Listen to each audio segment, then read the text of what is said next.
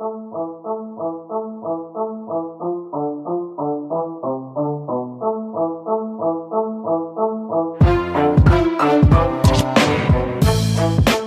Hypebeast Radio, I'm Jeff Staple, and this is The Business of Hype, a show about creative entrepreneurs, brand builders, innovators, and the realities behind the dreams they've built.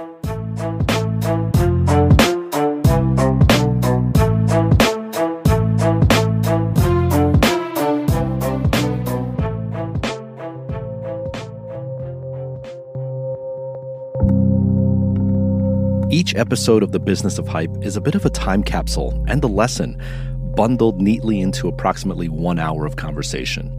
Now, I say it's a time capsule because over the course of five seasons, these episodes often become a marker on a timeline as our guests continue onward into their stellar trajectories. And it's safe to say that this episode will serve as one brief moment on a compelling timeline for the boundless talent that is Tremaine Emory. Now, you may not instantaneously know the name, but you certainly know the influence and the vision of Denim Tears. Part of me cringes to try and validate him through his peer affiliations, even though there are so many amazing ones. So just understand this you are about to share an hour of your time with a compassionate, wise, curious, and inspiring individual who has not given in to circumstances that could and should stifle others, but instead he embraced his individuality and shared it with the world. So sit up in your chair, perk up on the train, and stop what you're doing and pretend Nas just dropped Ether. You'll understand that more later. And now give your undivided attention to Mr. Tremaine Emory, also known as Denim Tears.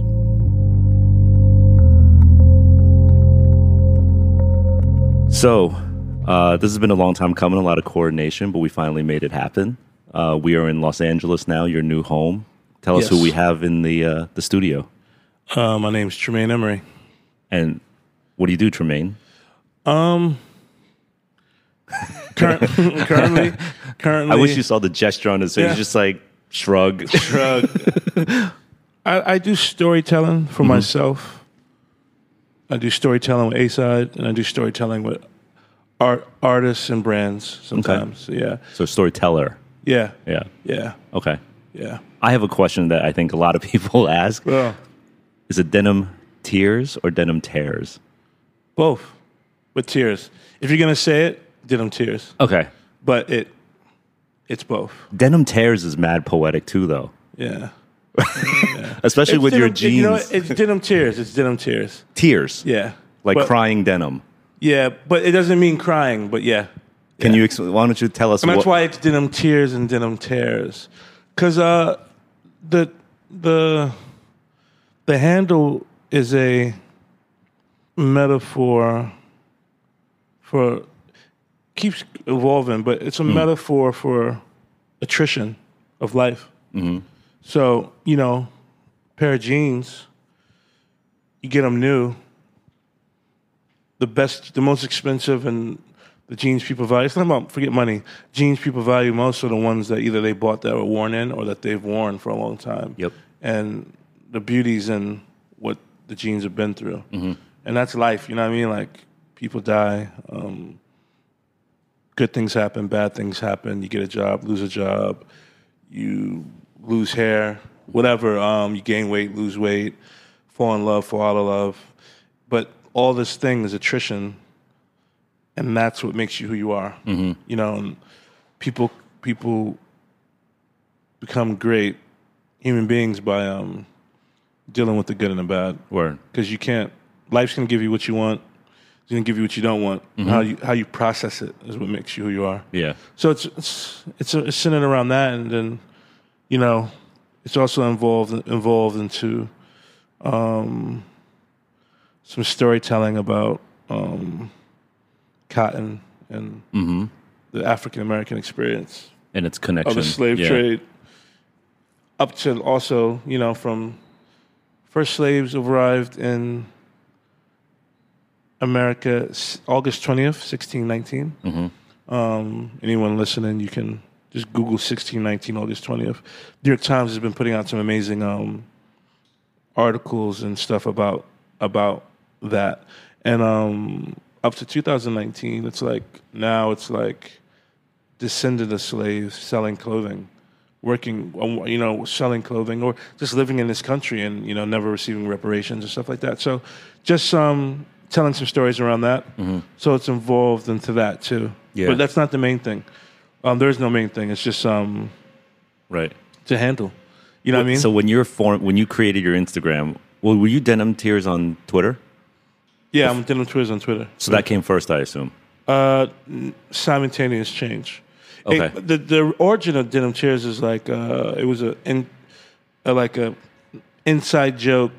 It was a joke at a dinner between um, it was me, Caius Pawson, Virgil Abloh, Sam Ross, and Acyde. And this is years ago. This is like 2014, maybe 13, 14, and we were doing a we're DJing a party at the Edition Hotel, and we had a dinner beforehand. And um, I used to do like these esoteric selfies on Instagram. So like, it be of a thing or something that would express a feeling I had, and I'd say, and then I just put selfie. whatever. Okay, got it. Just right. stupid trolling, and then um, they were making fun of me about it. Uh-huh. They were just like, you know, they were trolling me about it, and then um, there's one I put up of like this old pair of Levi's I had, and the the back of the po- back pocket was all ripped and stuff. And long story short, Acyde said like denim t- like he said um the the he said the uh, the denim heart, the ripped up heart because it looked like a heart, and then selfie, and they were laughing, trolling me about that. And then Caius Caius might have said, yeah, denim. He might have said denim tears, maybe Caius Tears. said. He might tears, say- tears. Okay. yeah, Okay. or something like that. Uh-huh. Or maybe he said your denim was crying or something like that. And then the next day, V had this used to have a blog on style.com. Mm-hmm. So he was like, oh, Caius Pawson of XL Young Turks fame. Acyde of used to be run Nike uh, Energy Marketing. Now is currently in We Are Shining, the brand, the band. Um, blah blah blah. Uh, Sam Ross, this that, and third, and then he goes Denim Tears of Marc Jacobs fame. So like he like trolled me, like called me the, the name. Right. And it's- branded you at the same time. yeah, like so it's stuck since then. right.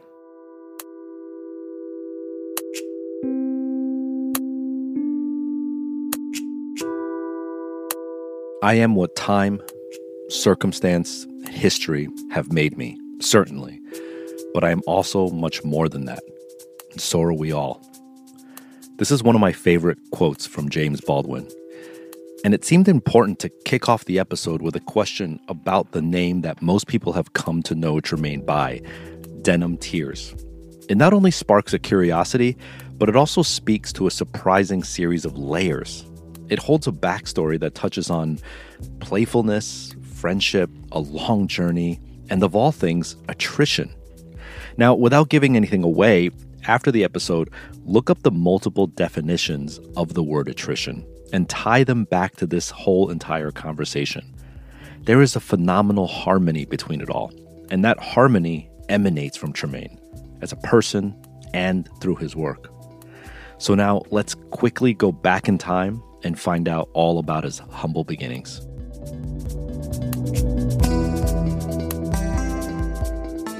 I was born in Atlanta, Georgia, in College, College Park. And when I was three months old, my parents we moved to New York. And first we lived in Flushing, Queens. Okay. And then when I was like 10 years old, we moved to Jamaica, Queens. Because that's where they could afford a house. And um, Farmers Boulevard area is called St. Albans. And um, grew up there. So you don't really identify with like being from Atlanta. You are a New Yorker, would you say? Yeah, 100%. Okay, cool. Yeah. All right. Yeah, hundred percent. I used to spend summers in Georgia sometimes, but even when I spend the summers in Georgia, I would be in a small town called Harlem, Georgia, like three thousand. Harlem, Georgia. yeah, three thousand. One red light town, three thousand people. Wow. Yeah, like my grandmothers went to the same. We're in the same graduating class. Uh-huh. My parents went to that same high school. Okay. Really small town. And what was upbringing like in Queens for you? Um, yeah, it was an adventure. Yeah. It was an adventure. It What was a- years?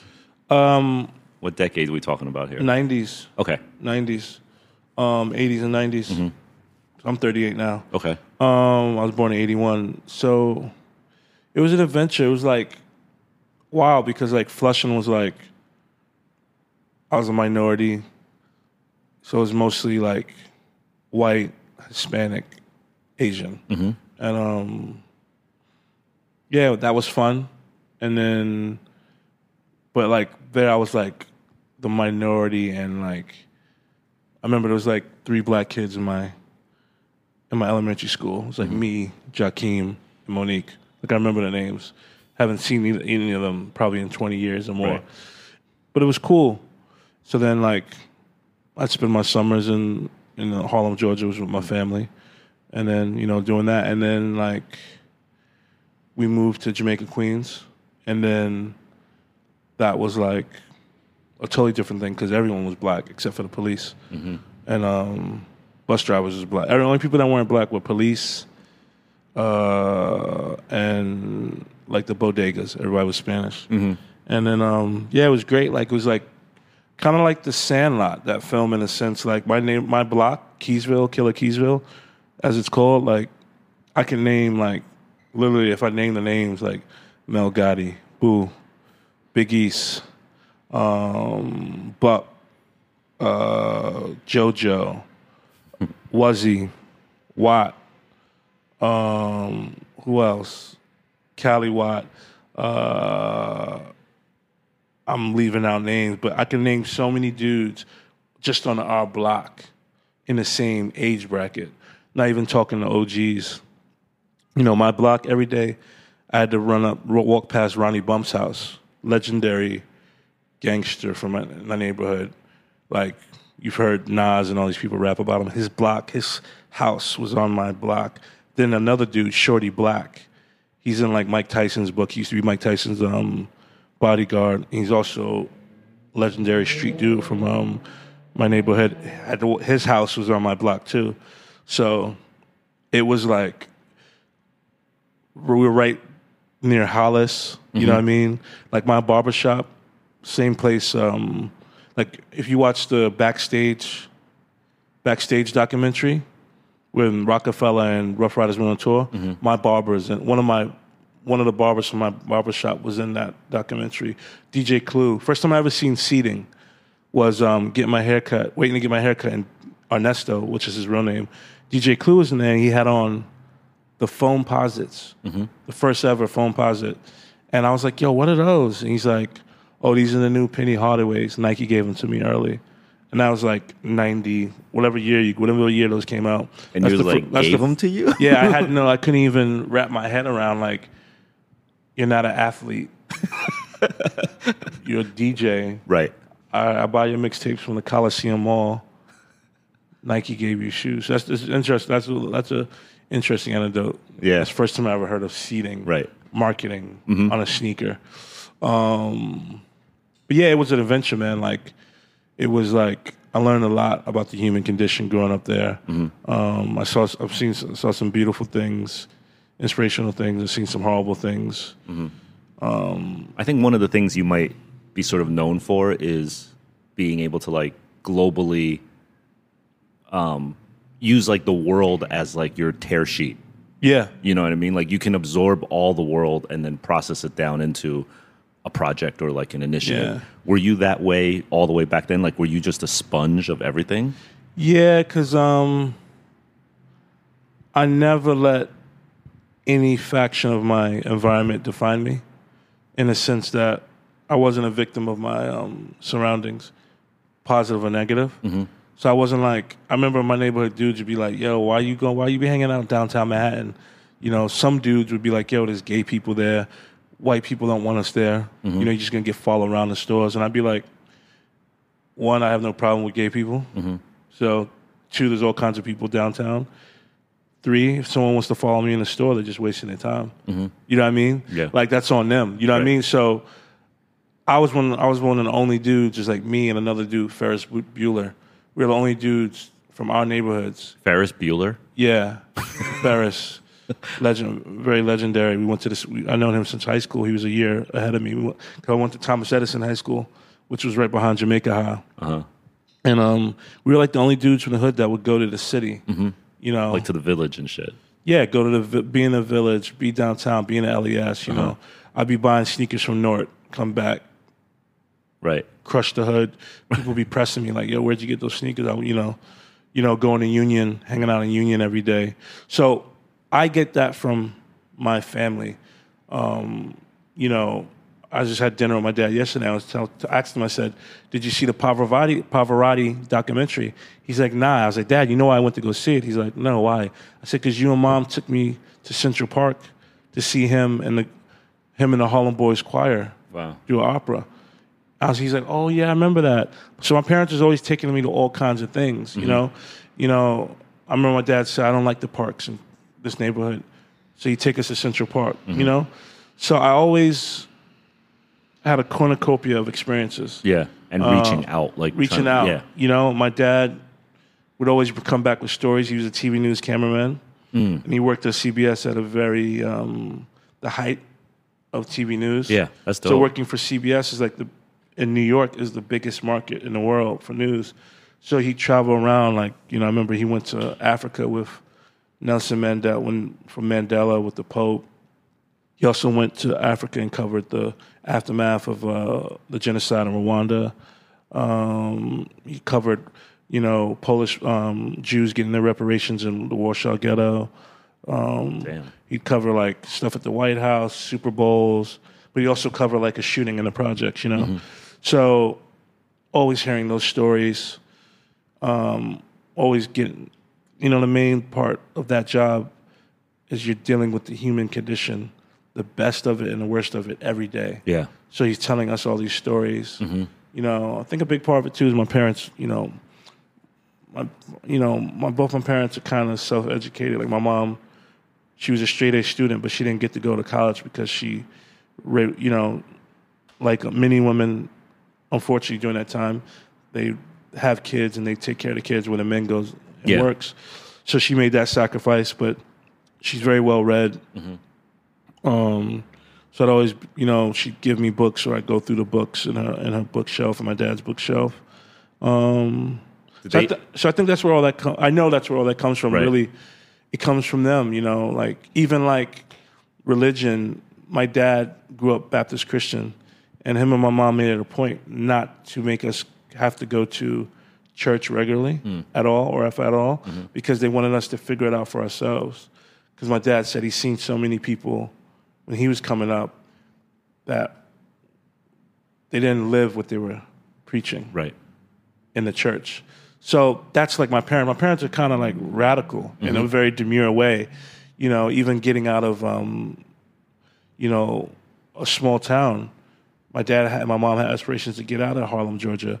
My dad didn't want to work at the pecan factory. You know, um, and um, not saying anything's wrong with working in pecan factory, but he, you know, he so he knew New York is like you could be yourself in New York. Yeah. and um, and it wasn't as like he just felt everyone fell in line in the South.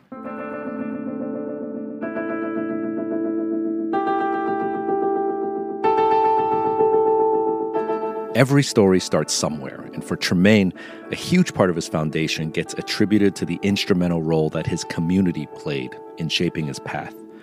Being raised in a place like Queens, New York, and born with the gift of curiosity and the ability to sponge experiences, both joyful and tragic, is all a part of his story. Being conditioned to seek out more than what's immediately in front of you is a skill that you will carry far in life. It's hard enough to simply observe, but a step up is to process what you're seeing.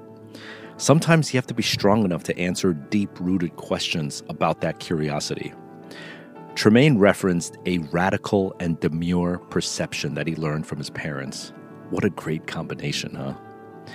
Tremaine is lucky enough to have been raised by wise, progressive parents. But if that wasn't your fortune, it's something to strive for in your life always. Be curious and open minded. This is a key reason why people respect Tremaine's vision. Don't fall in line with everyone else. Look beyond your community while at the same time not alienating where you came from. And never stop learning. because this world will show us plenty of lessons during our lives. We just have to be open enough to receive them.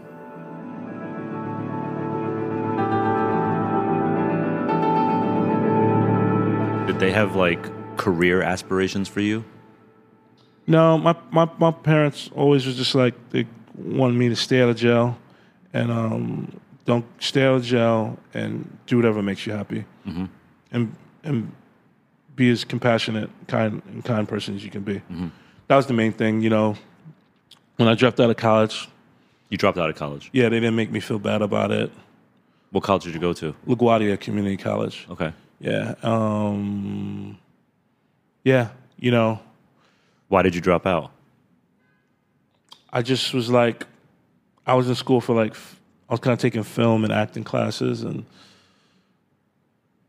film was like the main thing. And I was just like, if I want to do film, if I really care about it, I can figure it out on my own and not waste any more money. And um, yeah, and so I just started working retail.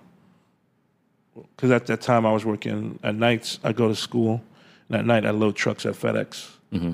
out in Maspeth, Queens. So So you work for FedEx. yeah, loading trucks. Okay. So not like literally it was nuts. Like you had to like I remember they had to do counting. You had to load like 400 bu- 400 boxes an hour. Like that was your quota. Yeah. Yeah. It was no joke. 850 850 An hour? 850 an hour. I think. Wow. Yeah. So that's how you were making a living. Yeah. Going to school and then working at work. I always had to work. Uh huh. I've been working my whole life. Because my parents, especially from the moment I graduated high school, they're like, you have to, we're not going to give you any money. You know, you have to work. So, and even when I was in the house, like, you know, I had worked at Baskin Robbins if I wanted to get Jordans. And um, before that, my dad set up my first job was, I was 12 years old, mowing lawns on my block, you know? Yeah. So I've been working a long time. Even when I was a kid, I'd sell Marvel cards because my mom did. Used to, she, my mom, she was a housewife, but at one point she had um, a job at a pharmacy delivering medicine for the pharmacy. So I get a discount on the. They sold Marvel cards, so I buy the Marvel cards. 'cause I love comic books. Yeah. And then I would sell the Marvel cards. That was probably my first first Hustle. hustle. was selling Marvel cards. Yeah. What was at this time, like when high school, college, what was your, I want to understand your fashion sensibility Yeah. and your music sensibility. Because I think those two things probably build Yeah. up the DNA, right? Um, yeah, totally. Um, always into style. Since uh, again, I'll go back to the dinner me and my dad had, had last night. Um, actually, it was dinner me, my dad, my little brother, and my friend Brick from Beastroy. And my dad told a story of um, when I was six years old. They took me to buy a cat, and um, my dad's like, "You got to name the cat." and I named the cat Fashion because the cat was like a calico. Uh huh. So she had all kinds of stripes and patches and stuff like that. So it reminded me of one of my mom's dresses or like something out of one of her fashion magazines. So yeah, my dad said I, I, I said the name immediately. I said, "Oh, call her Fashion." That's dope. Yeah, I, That says a lot, too. I had, I had that cat for a long time since I was like I had a cat for like 18 years. But um, I just always been into style and art. Uh huh. you know that's you know I always been into always been into vintage because my mom would take me vintage shopping. You know, Okay. Yeah, I, I'm trying to picture if you were ever like crispy, all white Air Force Ones and like Evisu jeans. Did that ever? yeah. I Did that I hit had, you? I had some Visu jeans and I have I'd have some all whites and I, you know, but even then it was like when everyone was wearing Mitchell and Ness. Yeah. I only had one one because I could only afford one, Mm-hmm. and I had the one of um, the first black quarterback to ever win a Super Bowl. Mm-hmm. I'm a Washington Redskins fan, so Okay. that's the one I made it. I was like, I remember I think I bought that on a car, credit card too. So even your Mitchell and Ness throwback had thought behind it. Yeah, Like, yeah, right? You couldn't yeah, just yeah. right by the Giants. Yeah, but then I'm really into sports too, so I would never wear a jersey of a team I don't. I can me personally, I never wear a jersey of a team I don't support. Uh huh. I'm like old school like that. Right. Yeah. And how about sneaker game back then? Yeah, sneakers. I mean, once I started working, I started buying sneakers. Like Yeah, Normal, obsessive, or kind of like uh, yeah. I was going to Nort. I'd go to Barney's because Barney's had a quick strike account that Yeah. people didn't know about. So you could come up. Like I remember, I had the HTM croc joints, full croc joints, white. Those are hard to get. I got them easy because I had, I had the guy. I remember, forget his name at Barney's. He worked in that department. He let me know when stuff's coming in. So I got a lot of heat from Barney's okay. the North. Um, and then my hustle was Barney's. I had a Barney's card, credit card, because back then you could get a credit card easy. Yeah. which was stupid of me. so I'm not. I had like a Barney's card, Bergdorf Goodman, Uh-huh. Saks, not scamming, just a credit card. Right. And um, yeah, Barney's, Saks, Bergdorf Goodman. So I used to be all you know up in all there. I used to work at Bergdorf Goodman Oh, stock. really? I worked at Saks stock. So then it's like I had to discount too. Okay. So your your vocabulary was, I would assume, compared to other people who went to LaGuardia and worked at FedEx. I don't think they knew HTM and Nort and Stash. Oh right? no, yeah, I was unicorn. I was uni- weird. Yeah. I was unicorn in my hood for that. Like even, you know, the thing in my hood was like all the Pradas I had, Prada Sport. Because Mm-hmm. my friend Rudy, Ru Spitz, he he went to London. He was on Tim Westwood. This is when we were in high school. Like last year, high school. Like this is like ninety nine, two thousand. He was in this crew called Crumb Corp, and we all lived in the same block he went and they went and they did Tim Westwood. They had like a show out there in London. And um, he came back and he had a pair of high top Pradas. And I was like, yo, those are crazy. And then I went and seen them at Saks. So this is like year 2000, like 1999, 2000. And I bought the high top ones. I remember I had the low top burgundy joints. And those were like six, seven yeah, bills. I was right? going, I went, yeah, they were the high With the- top ones. with the red stripe on the back. Yeah. Yeah. I probably had like eight pairs. Oh my god. I can remember I had the suede orange ones, blue suede. Um, I had the burgundy joints. I had the high top black joints. Yeah, I had several pairs. Yeah, I had several Putting pairs. that credit card to work. Yeah. So how did you transition from working FedEx and stock in the back room to like in breaking into fashion world? Well, I was working at the FedEx and I quit because they were trying to bring in a um, a union, and they were trying to dupe everyone that the union was bad. And I remember we had this meeting, and I said, "You guys are saying the union's bad, but my dad's in a union, and I'm, you know, that's how I was able to be on his health insurance and this and a third. And I said, I know about unions, so I was like kind of kicked some knowledge that I had, and then all of a sudden I started getting written up and um, stuff at the job. So I just quit. I Yeah. didn't have to deal with that mess. And then I got a job at J. Crew doing sales. Okay. And then I remember this um, working there, and then I had like long ass hair, braids or fro, and then I started getting, I got written up for having um, my hair not being acceptable because it didn't. They're they're like, I remember they were like, it didn't look like On brand or whatever. on brand, Right. What, you know, look at the like, look at the catalog. Yeah. no one's hair's like that. I said, well, there's no one black in the catalog. right. And then like, so I remember there was this bookstore called Revolutionary Books, right down the street from the J. Crew I worked at on 14th. 14th and what? I just want to I want to know. Well, the the the J. Crew was near 14th Union Square. uh-huh. The bookstore was like maybe 17th and something. It was I called remember. it was called Revolutionary Books. So I went there and I bought the employee rights book, New Mm-hmm. York State employee rights, and then I called up the hotline. I was like, "Oh, according to this, you can't discriminate against someone for immutable characteristics." And um, so I threw them in the sleeper hole real quick. And then the next day, they're like, "Oh, we're sorry. Um, there've been some mistakes. Your your hair is fine." And then, then the next they tried to sting me. Then the CEO came in and complained about my hair. And then they said, "Oh, okay, you can wear your hair a fro, but you can't have braids because that's hair art." So they kept tweaking and pressing me.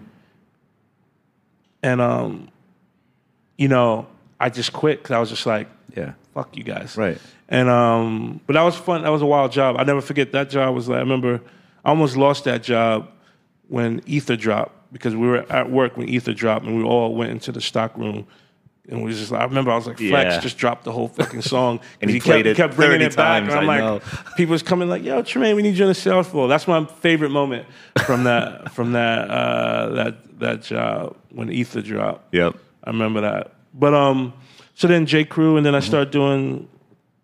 I got a stock job at Bergdorf Goodman, between Bergdorf and Goodman Sachs for Helena Rubinstein Cosmetic Company. Then I had a stock job for. Lost that job. Then I was back in working at the liquor store in my hood. I remember this liquor store too was like, A real liquor store. yeah, like Not the J. Crew liquor store, which no, no, no, you know no, that one, right? No, in this is like, Tribeca. like yeah, I know that one. Nah, this is like Farmers oh, Farmers Boulevard. okay, bulletproof glass, like Supreme Supreme ext- was extorting the liquor store. Like Supreme would be up in the store, like the biggest liquor store in Queens. All kinds of characters coming through. You know, every night we wonder, are we gonna get robbed tonight? Uh-huh. Um, yeah, wild. It was fun. And then I was working there, and then I got a job at Kate Spade to do stock. Left that. Mm-hmm. Then I was working at Kate Spade. And I remember I used to, on my lunch breaks, and then I always go hang out at Union after I get out of work. Mm-hmm. And I just kick it at Union. Kate Spade was in Soho, right? Yeah. And then you so you go to Union in Soho, right around the Yeah. corner. Yeah. Yeah. I mean, I had been going to Union before that, but now I was in Soho all the time. Yeah. So I was hanging out, and I became a Union rat, and I was in Union all the time. And um, I remember um, there was a point where I was supposed to meet with James Jebbia because he they were considering because they didn't want to hire Marianne. Marianne didn't want to hire me. I, I really wanted a job at Union. She didn't want to hire me. Why not?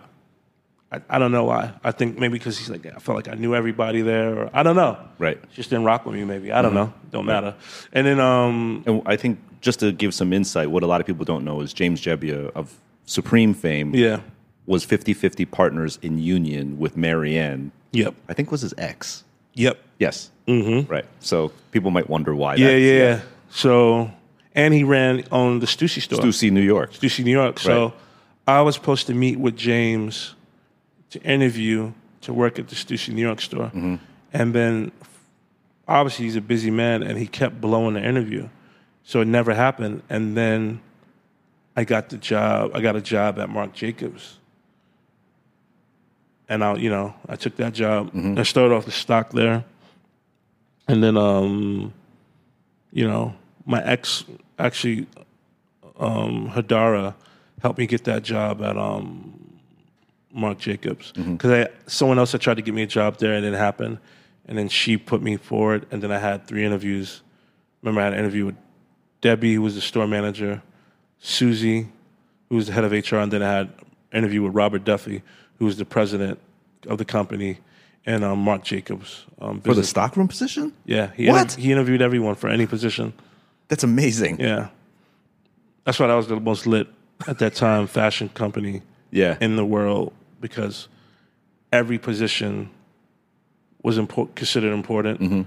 Um, they hired personalities and people. They didn't. They weren't like, okay, we're gonna put a bunch of black guys in the stock room, um, black dude or Spanish dude on the security. Yet all races and genders working at all positions yeah. and it was totally mobile. So I went from being a stock guy to ending up like assistant manager of the collection store in London because they moved me. I started at Marc Jacobs in 2006. 2010, they moved me to London to work at the collection store. Between 06 and 2010, you were just moving up out of the stockroom into the front of the store, I assume, right? Yeah, I mean, I was like in a stock room for not even a year, and then they, um, I became sales associate at the women at the women's Marc by Marc store. Mm-hmm. Then moved moved to a couple of stores around because we have mad stores in the West Village. Yeah. and then um, You pretty much owned Bleecker Street.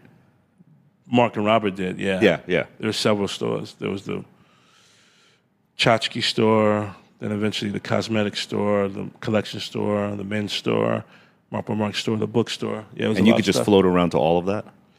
Um, I was I worked at the women's Marc by Marc and then worked at the um, men's Marc by Marc. Okay. those are the two ones I worked at. My tenure in the West Village. And How was it working under Marc and Robert?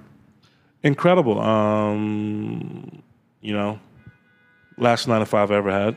Um, it was Last nine to five job you ever had? yeah, I haven't had a nine to five since 2015. Uh huh. I worked with Marc Jacobs for like nine years. Nice. Um, it was great. Um, I learned a lot about life. Um, you know, Robert never lied to me when he interviewed me. He said, "I remember he's like, you're hired. We're gonna work you hard, but you joined the company at a very opportune time, and if you work hard, you you'll be rewarded." And that was the case through and through. As long as long as him and as long as he was in, like him and Marc were in, in power and charge. yeah. So yeah, it was great, man. Um, and Marc Jacobs is a company I always loved. I used to go into the collection store, check out the cashmere hoodies, check out you know men's and the women's clothing. So I was super happy to work there Yeah. because I loved the culture of it. You Right. know what Marc and Robert represented, and Marc Jacobs represented, and was a New York brand. Mm-hmm.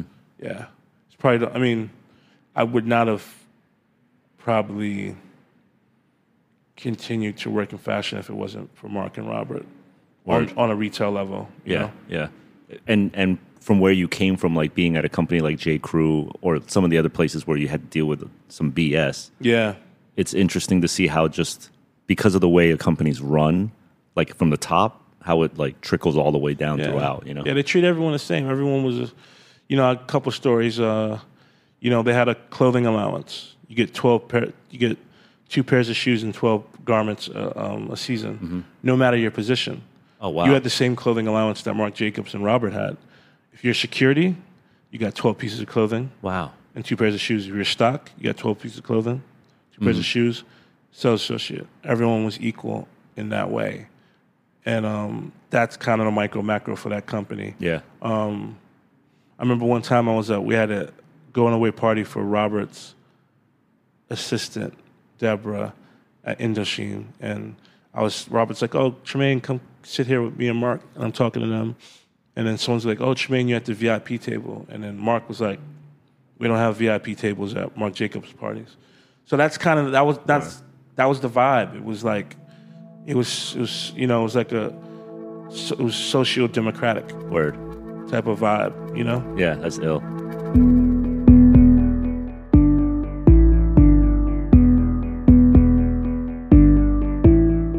You can't make your way to Marc Jacobs through stock rooms, loading docks, liquor stores, and sales floors unless you are grounded with a specific strength in character.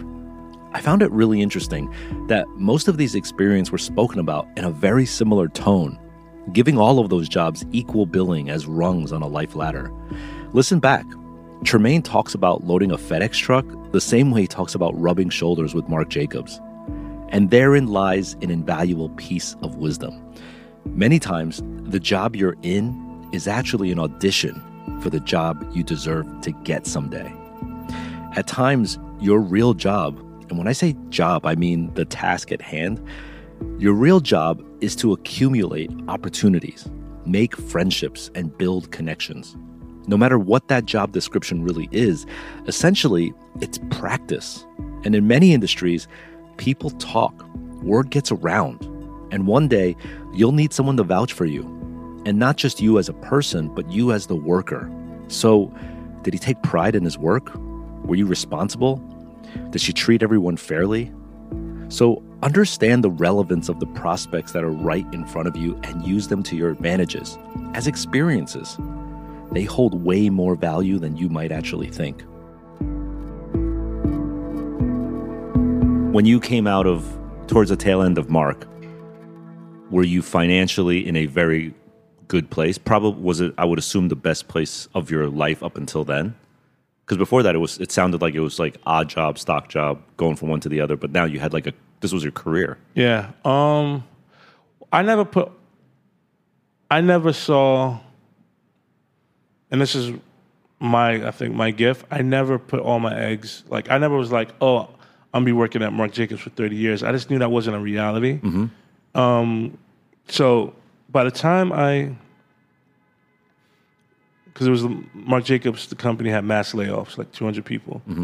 By the time I got laid off in London, I was um, doing creative consulting, working consulting for Stussy. I was consulting for Serge Becker, for um, as social director for his um, La Bodega Negra. I was um, consulting for Stussy. I was doing creative consulting for Frank Ocean, working on, you know, Blonde, Blonde and um, Boys Don't Cry. Um, and I was, me and Acyde were DJing, DJ stuff. We were DJing, and we were getting DJ. We were ma- mainly DJing and doing nights in London. It hadn't hit yet, like, where we're DJing around the world. We DJ, we done a couple gigs. Like we did one gig was for Stussy in LA, and that wasn't even that was before No, no Vacancy existed as a name. Um, so There were side. You didn't have all there your were eggs side there were thing, side yeah. things, but financially well off. No, I mean, London's expensive. yeah, I mean, I, I had a severance. I had a severance. I got a severance package from Marc, right? from Marc, Yeah. which was um, I think it was like thirty eight thousand pounds. Seventy k, ish. Yeah, Yeah. depending on what the rate was. That's the most money I ever got one, at once in my life. Mm-hmm. That's the most money I ever had in my bank account life, and I spent all of it trying to make, um, not trying, making No Vacancy Inn happen, Yeah. um, and making, yeah, I I double, I yeah, I didn't. I remember people were saying you should buy, try to buy a house or Uh-huh. do this, and I was like, nah, I'm gonna, I'm gonna, um, I'm gonna make all the stuff that I've been doing on the side my primary thing, mm. and main thing make make this Novik make this what me and Acyde do together make this work. So that's what. So I went for broke. Yeah. Cause I remember I, I ran through all that money, and then I had to go and I took um, I had about some money in my 401k, not a lot, like 30k, and I took that out. So I ran out mm-hmm. of the severance and then took and out. the 401k yeah. So I, I ran out of money, Yeah. and then took 30, took out all the money on my 401k, which was 30 American. I was still living in London, and then yeah, um, Was there ever a state of panic? no, Really? yeah, it's just money. Like I talk to a lot of young people, and they're always panicked about failure. failing's good. Um, that's how you get good at things. If you look at a baseball player, if you can bat, if you can hit three out of ten baseballs, You're an four all-star. out of ten, you're going to go to Hall of Fame. Yeah. That means you're hitting, you're missing six, you're striking out six times out of 10. Right. So that means you're learning from those six strikeouts something that helps you hit those three times because you're paying attention Word. and you're learning if you're a good athlete. Mm-hmm. So failing is good if you're learning from it. Mm-hmm. And if you get caught up in failing, it will destroy you. Again, and this is jewels I got from my pops. When Joe Torre first brought up Derek Jeter from um, the farm system, they're like, how are you going to start this guy at shortstop? You know what I mean? This is 96, and they won a championship that year. Yeah. But they're like, how are you going to start this guy at shortstop? Shortstop's the hardest position. He doesn't have enough experience in the major league. And he said, what are you going to do when he makes a mistake, an error? Joe Torre said, what I'm going to tell Derek when he makes an error is the next one, the next ball is coming. Right. So if you're thinking about that ball you fumbled, you're gonna fumble. You're gonna be thinking about the next one's coming. Mm-hmm. That's life. You know, it's like when my mom died. I love and miss my mom, but someone else is gonna die too, mm-hmm. and I got to get ready for that Yeah. emotionally Right. because we're all finite, and I can apply that to so many things. You can't get caught up in the, the negative things that happen. You have to learn from them and be grateful from what you can learn from them Yeah. and um, I think that's a positive way to live life. So I don't really, I rarely get too, and I rarely, especially from things that happen to me, I don't really get panicked or, or panicked about stuff because it's like, you know, I focus on the stuff I can control, which isn't isn't much. I can kind of control what I think and feel. Yeah. Other than that, you don't have much control in life. And once you realize that, You're you just- free. You have you're free. You have Yeah. a better life.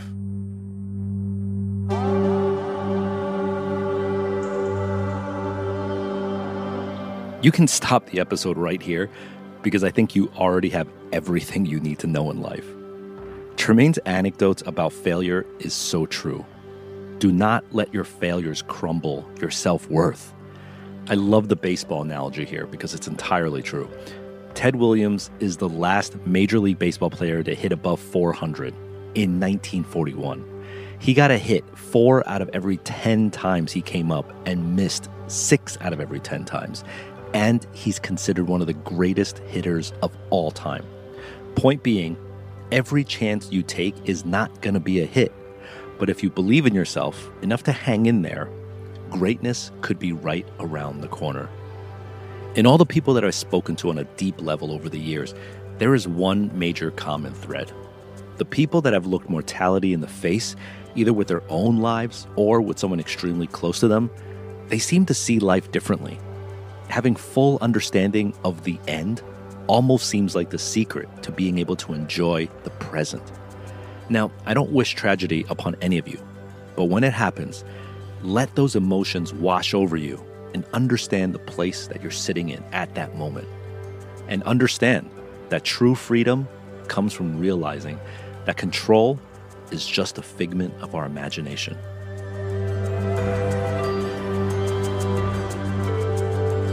It's interesting though, if you could take us back to that moment where you burnt through your 401k, which is like your last savings, Yeah. and you don't have a job, you don't have a f- Yeah. full time job. So now you've got, you're brewing this thing with Acyde. Yeah. What was the, the motivating thing? Like you, you just like driven that you knew that this was going to work? Um didn't know that was going to work. I just knew I was doing the right thing. Okay. I never forget the last conversation I had with my mom, like a month or two before she died. She said to me, Tremaine, do you think that if you went back to college, you could get a better position at Marc Jacobs? And I kind of laughed. And I was like, Mom, I think I figured some other things out. You know, I'm working with this guy, Frank Ocean. Um, this guy. you know, my friend Acyde and I were kind of working with this guy, ASAP Rocky. You know, Acyde's on Rocky's, on A.L.L.A., that album, mm-hmm. on the last song back home. And we just used to be, in, more than anything, we're just friendship. We were just being in the studio at Rocky all the time. Like during the London years, just like we're all together all the time. But anyway, I was like, this guy Rocky, I'm doing this stuff for Serge Becker. I'm about to do my contract with Stussy um, for consulting part time. Yeah.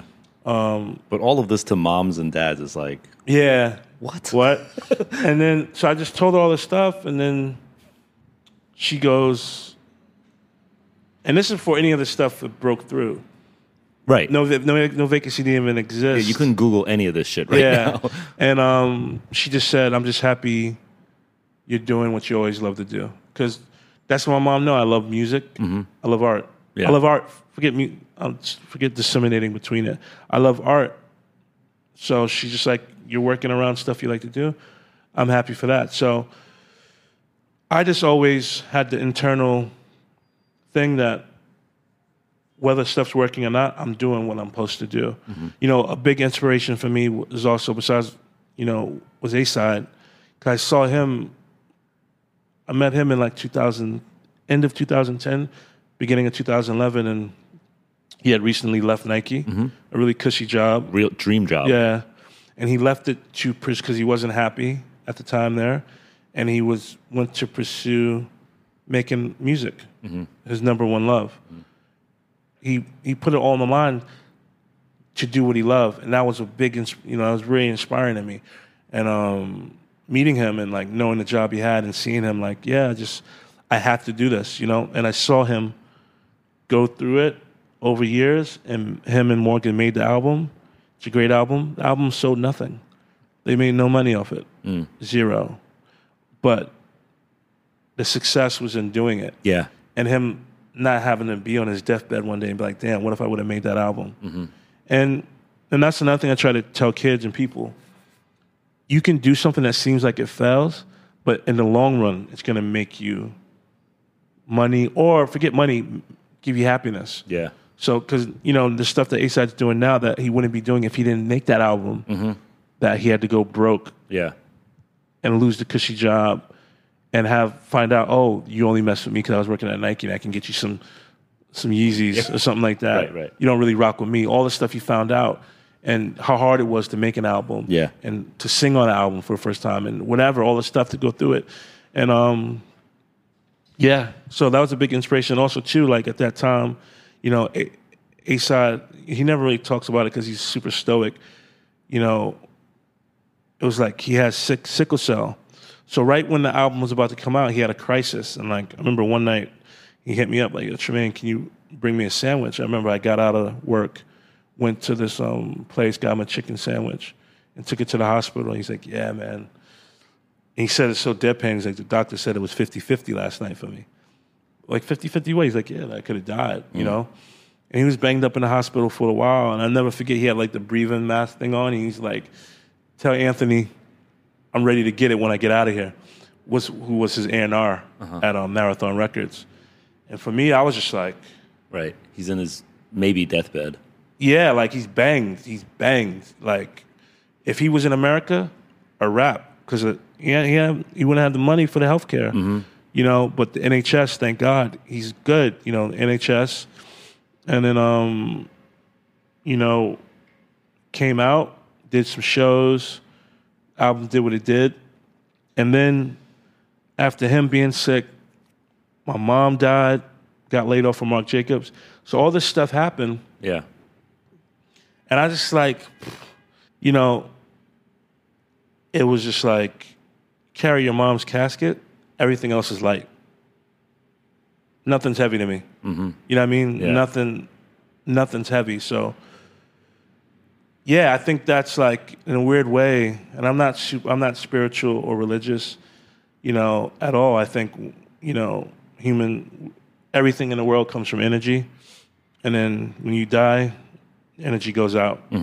And we don't have the answers, but I do think when my mom passed, that was like, I don't know, that was like my last bit of training, being so far away in, in London and stuff like that. Like that really like, yeah, it kind of made me free.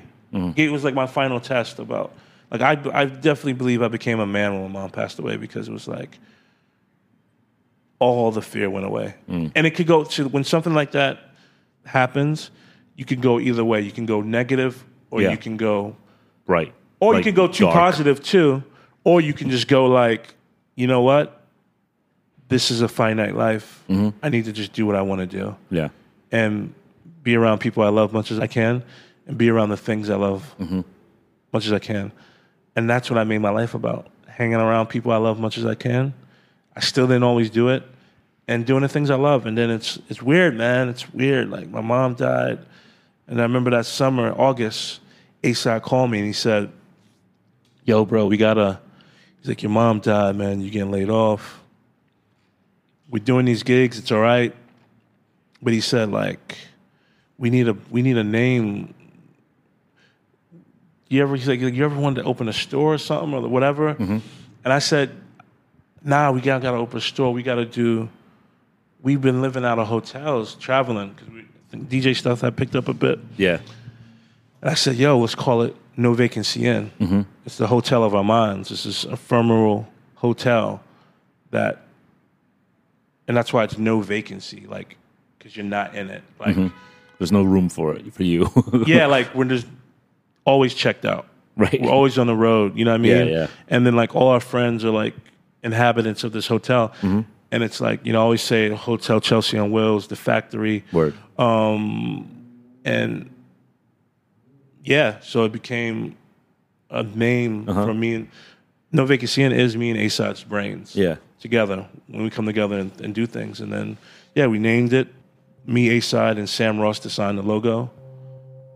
Remember the first party we did under No Vacancy was with Guillaume Berg Mm-hmm. at the Scotch of St. James. And then we just rolled it. It was wild.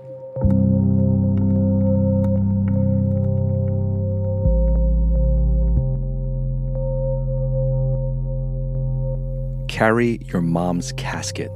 Everything else is light. It is a hard line to repeat, but it's one of the most poignant thoughts I've ever heard in my life. And I only say it because it's helpful to remember things in perspective. In the beginning of the conversation, Tremaine touched on the idea that it's how we handle ourselves when things don't go our way that will ultimately define us. And here he is testing that theory in real time. It's another moment where the road ahead of Tremaine offered up a detour.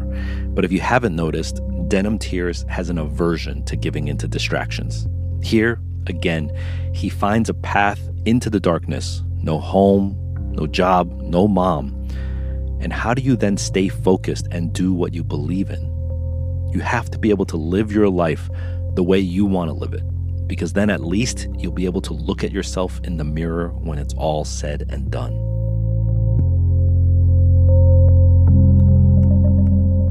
And this is why kids want they want a trajectory. There's no trajectory. I remember the first pop up we did was with Tom Sachs. At the he did this um thing called the Bodega, and he turned the front of his stu- his um studio on Center Street into a bodega that also played music. Yeah. And I ran into Tom in the street. And I said, Tom, what's up? It's Tremaine. He's like, Oh, Tremaine, so nice to finally meet you in person. Because he had known only known me on email from stuff with me, him, and Frank. Because my OG Serge connected me to Tom. I connected Tom to Frank on Frank's behest. Because I was like, because me and Frank had been talking about Tom and his art, and Frank was looking for people to work. So I knew Tom from emails. So I mm-hmm. ran into him in the street, stopped him, like, hey, it's Tremaine, good to meet you. And he's like, yo, so great to meet you. And then he emailed me, like, yo, so good to run into you. Come by the studio. So I came by, maybe the next time I was in New York and he wasn't there. And I just said, hey, let Tom know I came by. Mm-hmm. And then Tom's like, yo, he emailed me, like, Tremaine, so sorry I missed you. Would you like to, I want you to do artist in residency at the bodega. He's like, um, Virgil and Heron are doing it. Um, Eight Ball Collective is doing it. Would love for you to do it. I said, yeah, I'll do it if I can do it with A side, No Vacancy Inn. And he's like, yeah, of course. And then that was the first No Vacancy Inn pop up. That's the first time we sold my mom's red velvet cake. First time we ever sold any no vacancy I- items.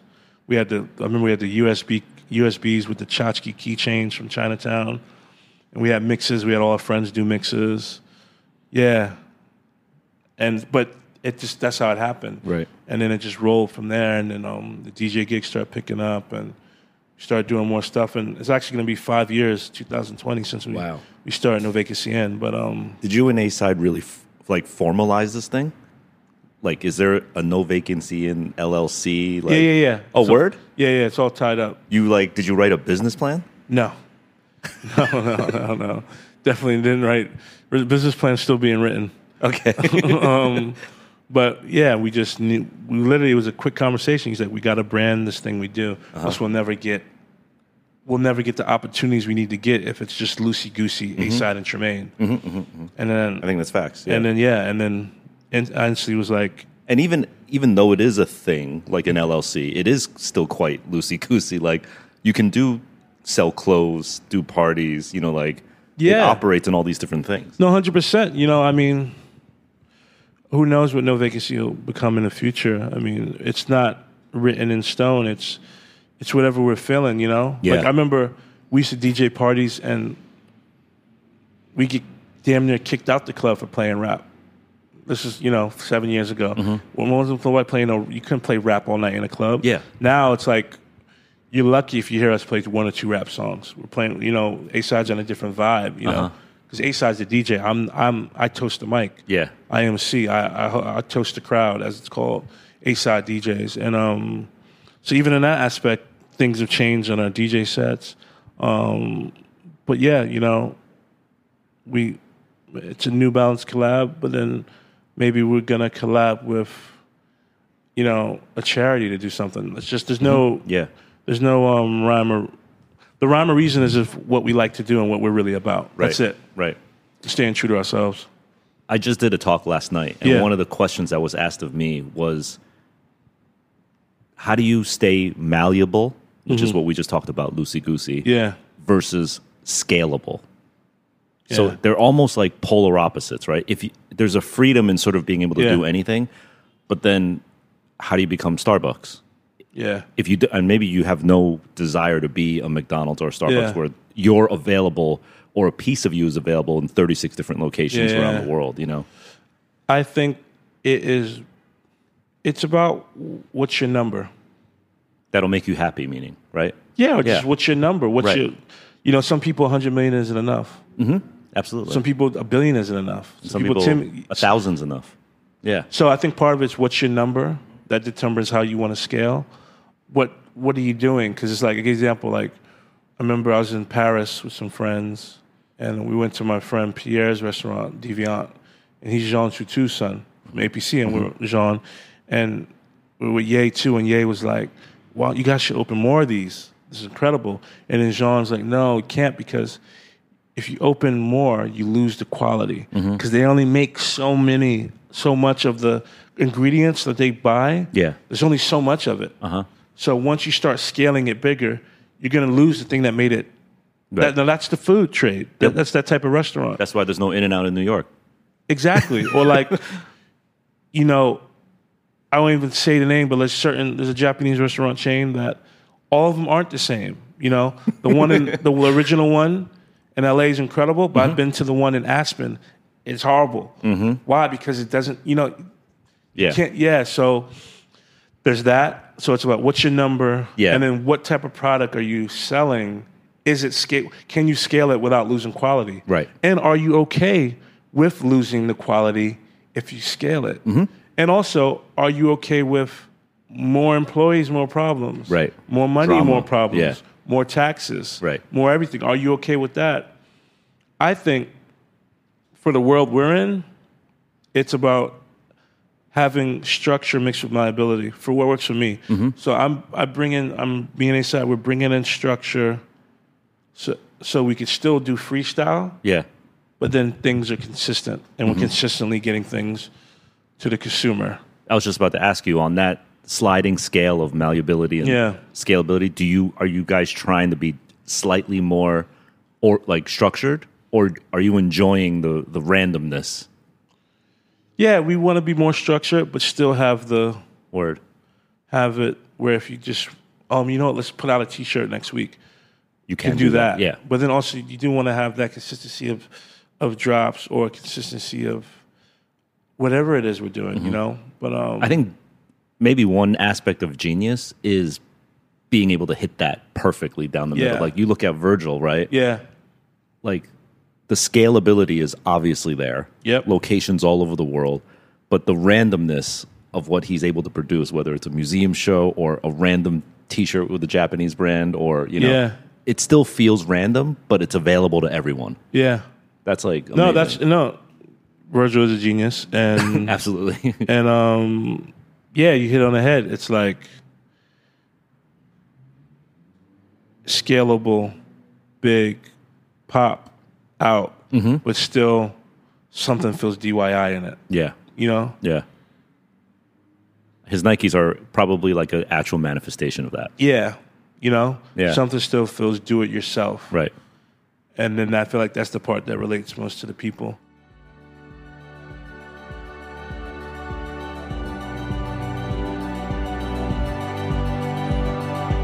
So let's say you've built this business and now the phone is ringing.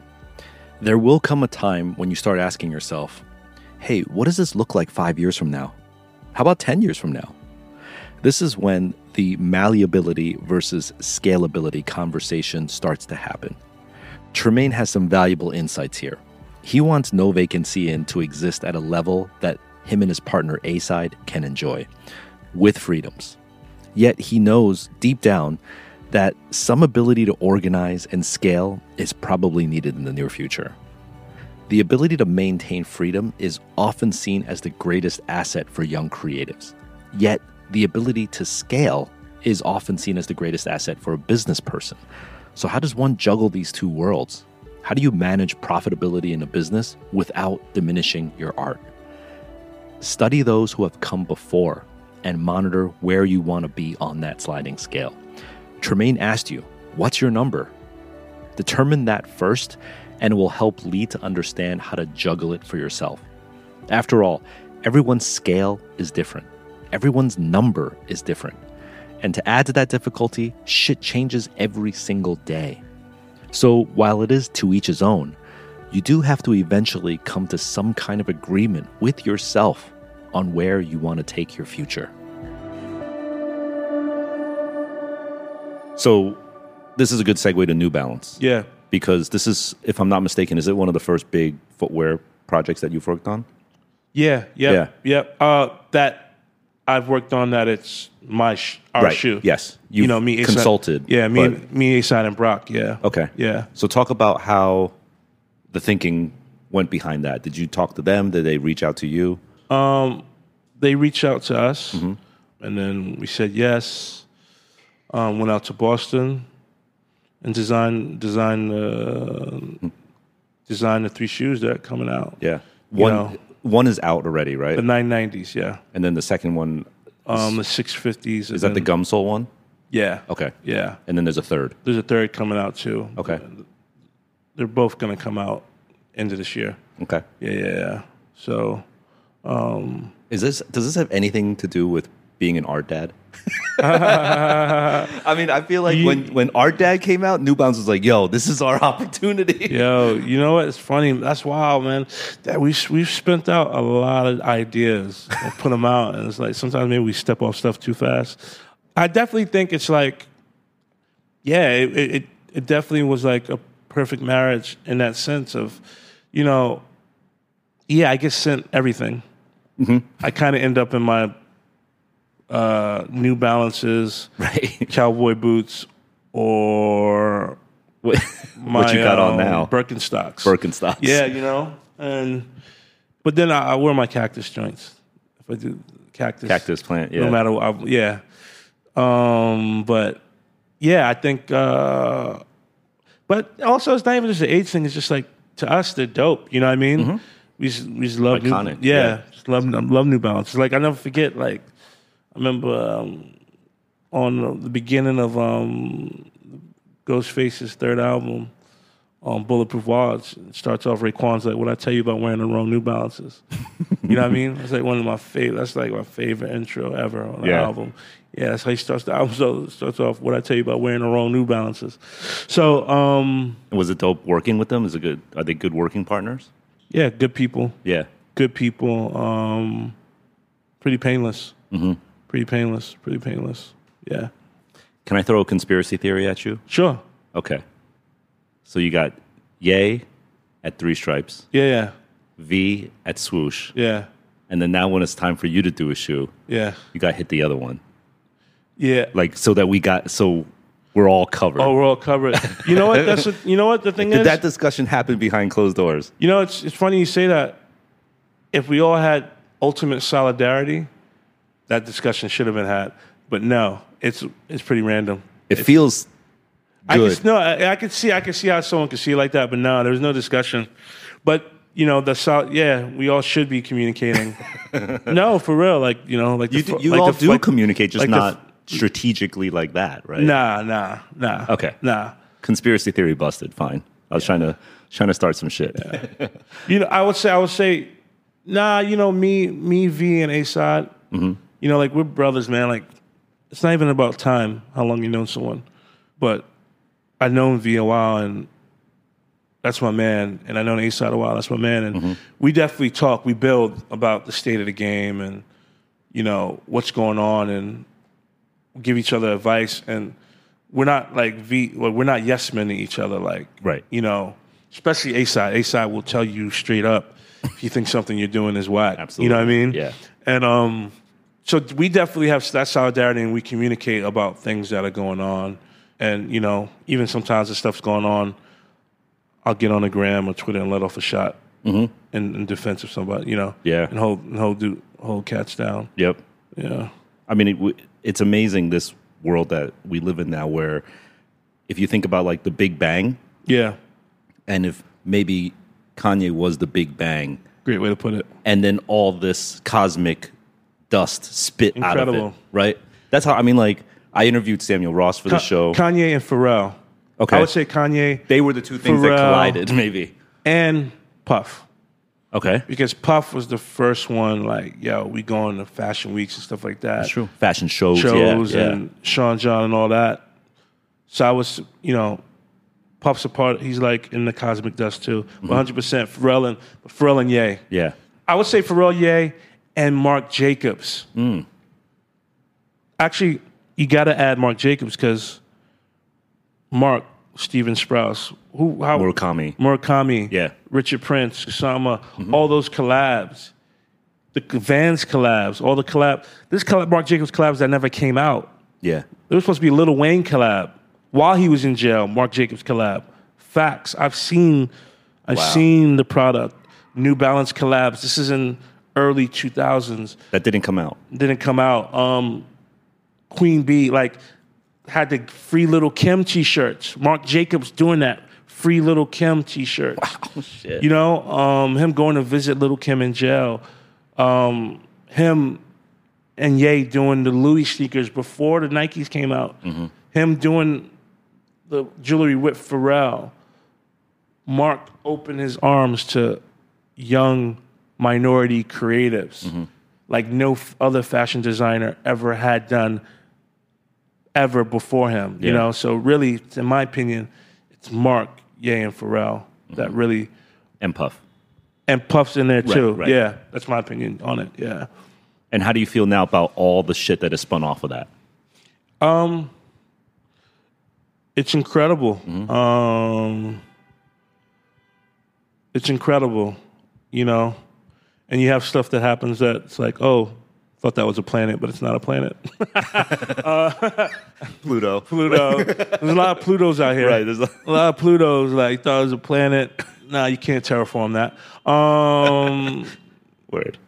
I think it's incredible, Yeah. man. It's like, and I'm I'm really grateful. I'm grateful to see it, man. I'm grateful that I've been able to see it as a a fan and a player. I've been a bench player. I've been a six man. I've been a starter.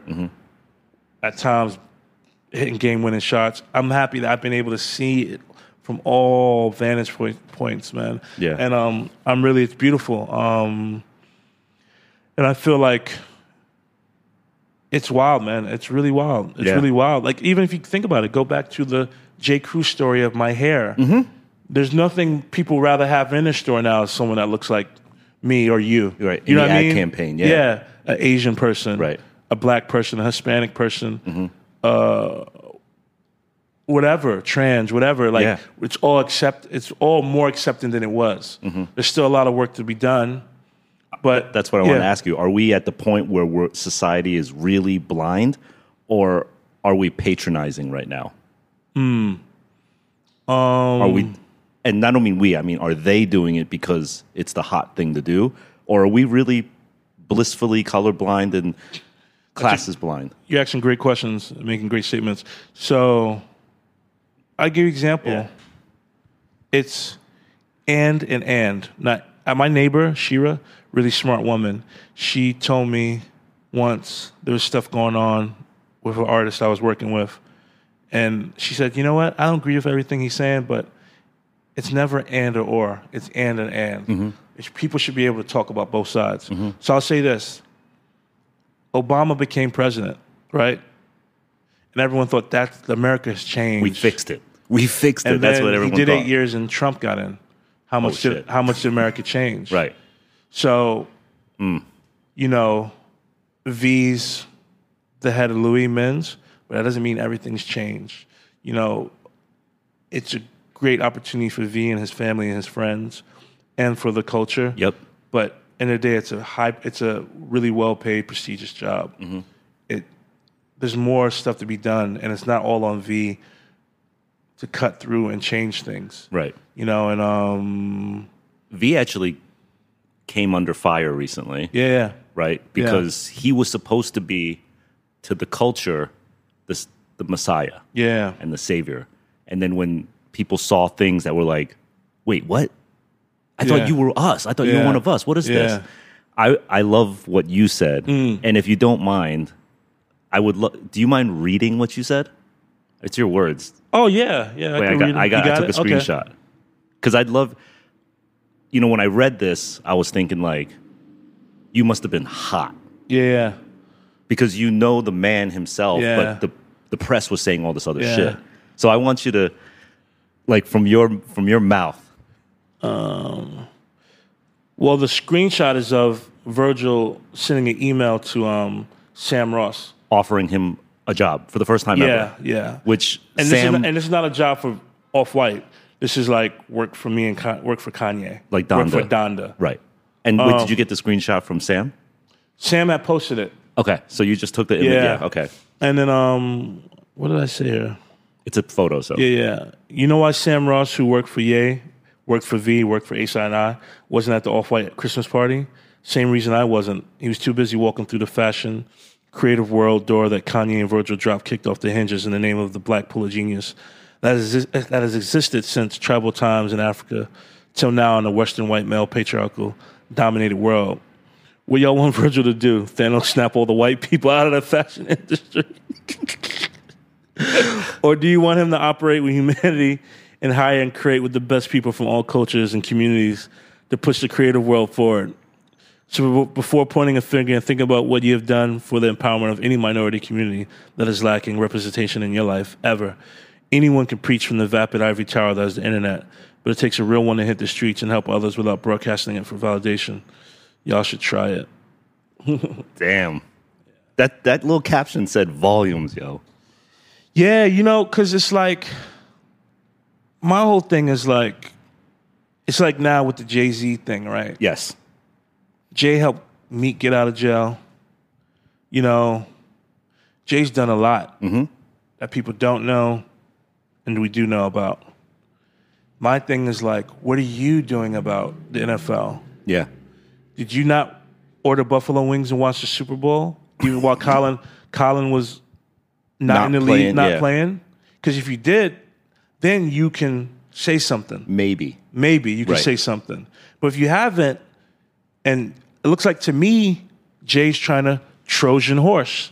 Because in the, the day, we live in a capitalistic, consumerist, white male dominated society. Mm-hmm. In my opinion, you, you beat the system by building a system next to the system Or within it. within it. Yeah, Because if you just go try to just be like, fuck the system, the system is stronger than you. So you got to use guerrilla warfare. You know, that's how they won in Vietnam, the Viet Cong. yeah, They didn't have bigger guns or Mm-hmm. bigger missiles in America, but they had, they used, they were crafty. Mm-hmm. And they used guerrilla tactics. Same thing in Cuba. Castro started the war with, whether you agree with um, the Cuban Revolution or not, Castro started that revolution with 33 people. Thir- it was either 13 or 33 people. Mm-hmm. Yeah. So it's just like small revolutions start start from the small things right. and the Trojan horse method. Mm-hmm. It works. And I, I can't believe that even after all that Jay has done and given to us, from reasonable doubt to today, they're so quick to be like, "You But- fucking traitor." But Jay foretold this in the. Um, I listen to this freestyle at least once a month. Um, corporate takeover freestyle. Okay. And part of the freestyle he goes, the same sword they knight you with, the good knight you with. And that's only half if they like you. Don't believe me? Ask Michael. See Martin, see Jesus. See Malcolm, see Martin, see Jesus, see Judas. See, success is like a suicide. A suicide, the more you succeed, prepare to get crucified. He said, the more you succeed, prepare to get crucified. Mm-hmm. Nobody's crucifying the guy who has no ambition and lives in his mom's basement at age 38. Right. They crucified a 38 year old guy who's the head of the artistic director of Louis Vuitton, creative director of Off White, creative whatever director of Evian, and they crucify him because he has an office for Off White in a homogenous area called Milan. Ain't no black people in Milan. Y'all know how business work? You want Virgil to go f- fly in everyone from Chicago and New York to and then give them housing. So then you, because I don't know if people even understand that level of like, when I moved from Marc Jacobs paid and moved all my, paid for all my stuff to get moved over there, paid for my visa. If you're going to do that for 30 or 50 Right. people, It's crazy. That is the Thanos snap. Like you can't just You know what I mean? and it's just like it's in Milan. That's where the company is. He did the deal with New Guard, and it is mostly Italian people there. That's probably what you, if you- if I if I is there an off white store in Japan? I think so. I think there's going to be mostly Japanese people wearing that. And this is coming from me. Like I'm very well versed in what's going on racially in the world. I'm the first one to point something out, and I can say this objectively. People are just looking for something They're looking for something because someone's doing well, Mm-hmm. and it's sad, man. Yeah. It's sad, and it's like, you know, it's like I have a bigger voice in the world because of my my working and friendship with V. You know, mm-hmm. Sam. That's why, that's why I don't think people got it. Like, like the reality is, all the black people, women, talented people V knows, and he also helps talented white people too. All the people he feels really, really talented, V ain't trying to hire you. He's trying to plug you and kick you in your back so you can go and do your own thing. Mm-hmm. That's why Sam ain't the, all the Right. black people that. He, That's why Sam ain't working there. at- working Right. there. Yeah. Because V he used to work. I met Sam in Benji B's studio. Sam's working on designs. We in the studio, me, Benji B, and Skepta and Acyde and Virgil. That's how I met Sam. But he don't work for V no more. He don't work on no floor no more. That doesn't He don't- mean V deserted him, though. he's helped them, Right. and Sam's helped himself. Right. So, you Crazy. know, I, mean, you- I think you said it best when you said the ivory tower of the internet. yeah, people love people love it, man. People love it, and it's like it's easy to be a, a critic from the couch. Yeah. Easy to be cynical from the couch. Right. Hard to just get up every day and try to do something to make the world better mm-hmm. every day. What is your take on social media, the internet, and people using it as both a weapon, a tool, and sometimes like their entire livelihood? Yeah. Answers in the question. So you can use a hammer to build something, or you can use a hammer to kill someone. Mm-hmm. Any tool.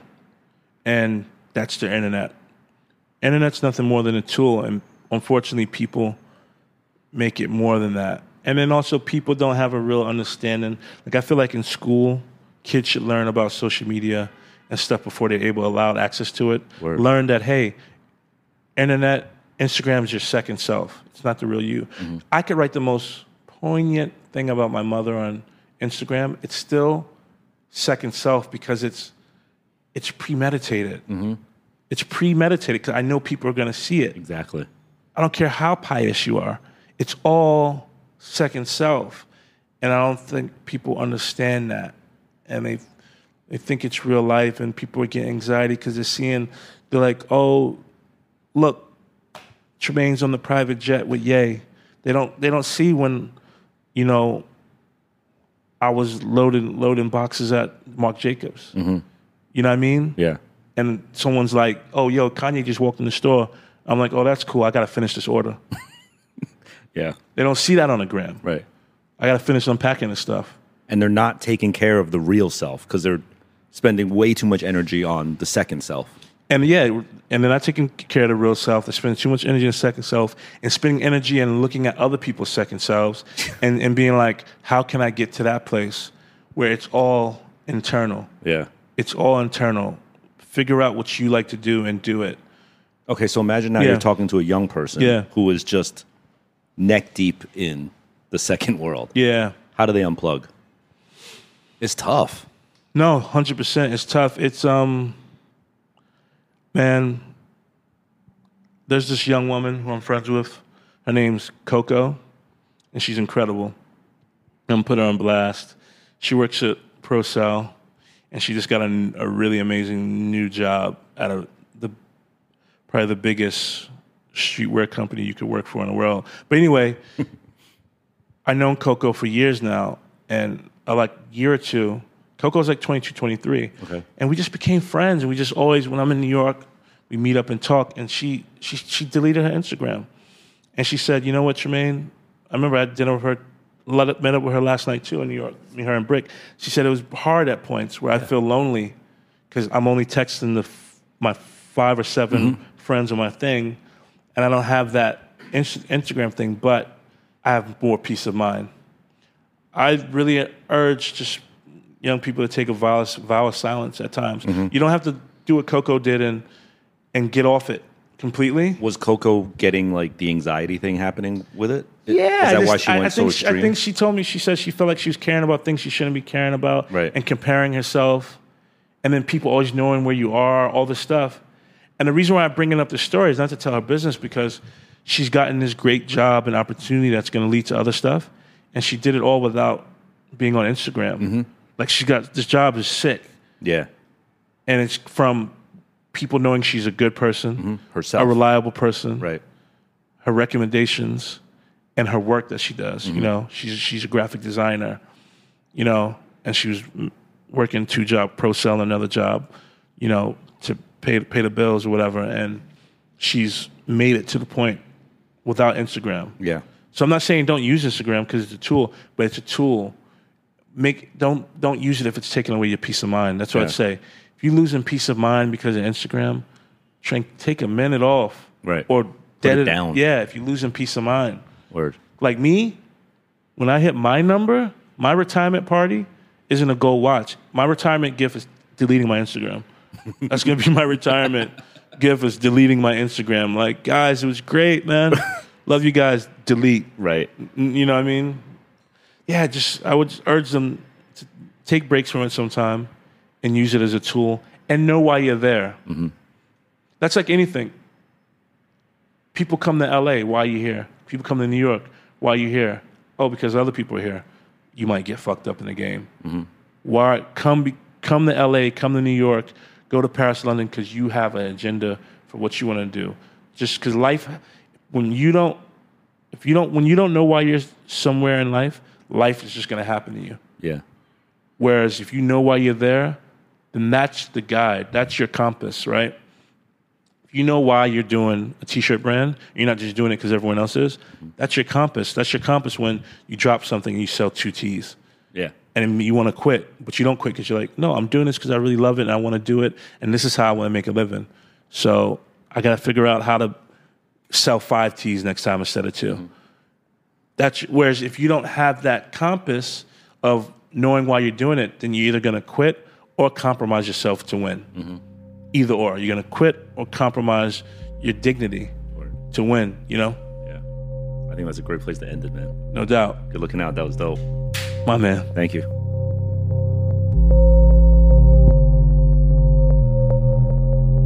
How can you get to that place where you're at peace?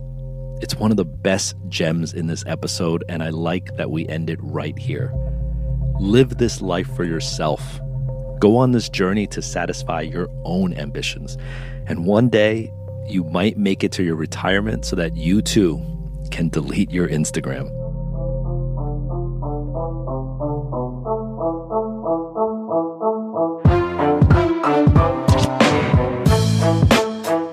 Thank you to Tremaine Emory, aka Denim Tears, for this amazingly inspiring episode.